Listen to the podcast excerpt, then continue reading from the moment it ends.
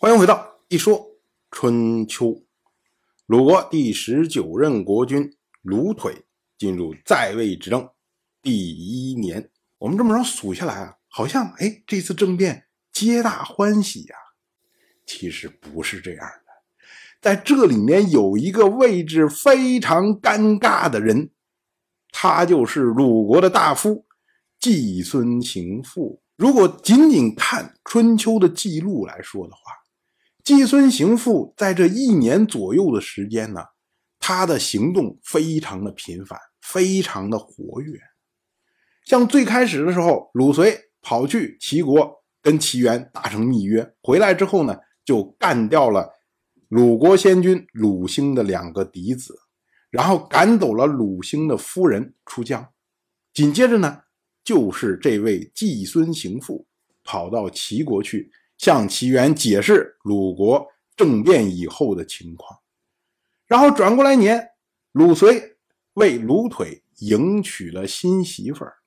紧接着呢，哎，又是这位季孙行父带着贿赂跑去齐国，要求齐元和鲁腿会面。最后则是鲁随跑到齐国去拜谢齐元的支持。我们看啊，在这个期间。季孙行父和鲁随交替的前往齐国，两个人合作的亲密无间呐。如果有人说季孙行父实际的参与了这一次政变，搞不好下面和鲁随达成了密约，所以呢才这么着全无保留的配合鲁随，恐怕呢不由得人不信。大家肯定觉得说你这里面肯定得了好处了，否则的话，为什么你跟鲁随前后配合的那么好呢？但是呢，我们之前也讲过，季孙行父所在的季氏家族和鲁随之间是不可调和的根本的利益冲突，因为鲁随为什么要得到这么大的权威，就是为了压制以季氏为代表的。像什么舒氏啊、仲氏啊这些人，通通要把这些人清掉。季孙行父怎么可能帮着鲁随行事，让鲁随得到权威，然后来压制自己呢？显然是不可能的。应该说呢，季孙行父和鲁随交替的行动，这个不是出于季孙行父的本意。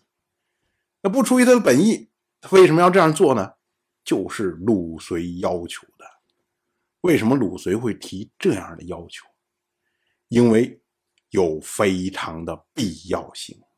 我们前面也讲过，鲁随和齐元达成的密约，对于齐国来说，并不完全符合于齐国的利益。因为鲁随要杀掉的是齐国的血脉，赶走的是齐国嫁去鲁国的夫人。可是呢，齐元。仍然同意了这个密约，而且完全的支持了鲁随。这说明什么呀？说明齐元跟鲁随之间是利益之交。利益之交就一定要站在赢的一面，所以鲁随非常清楚这件事情。鲁随需要不停的向齐元证明，说你支持我就是站在赢的一面。那怎么证明呢？就要展示鲁国的团结，让季孙行父去的意思，就是要向齐元展示鲁国的团结。也就是说，废嫡立叔这件事情，不是我鲁随一个人要做的事情，而是鲁国所有的大夫阶层、所有的决策阶层一致同意要做的事情。如果能够展示出来这种团结的话，那么齐元对于鲁随来说就会提供毫无保留的支持。如果翻过来的话呢，一旦鲁国国内有变化，齐元可能哎一抹脸就不认了。哎，哪有这样的密约？我没听说过啊。因为齐元永远要站在赢的一面。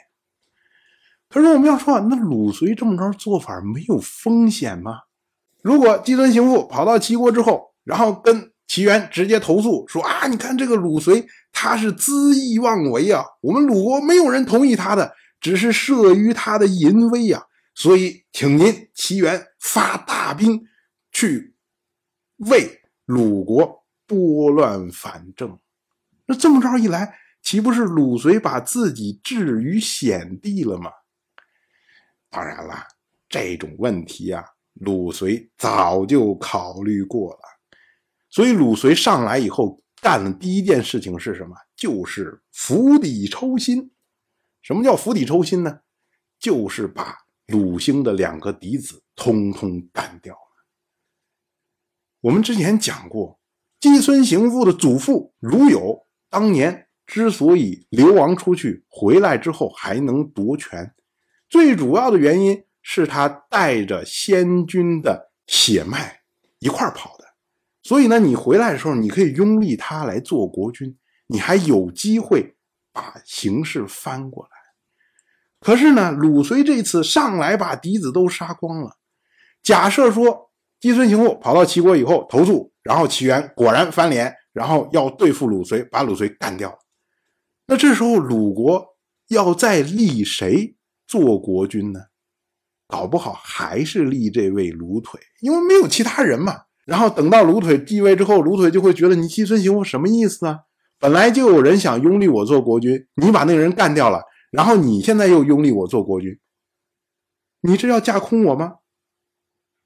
所以。季孙行父以后在鲁腿的朝廷上就会寸步难行啊，所以这种事情理论上说是不会干的。但是季孙行父有没有可能铤而走险就会干呢？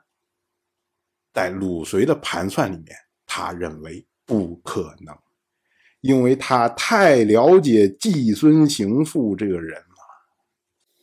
当然，我就这么一说，您。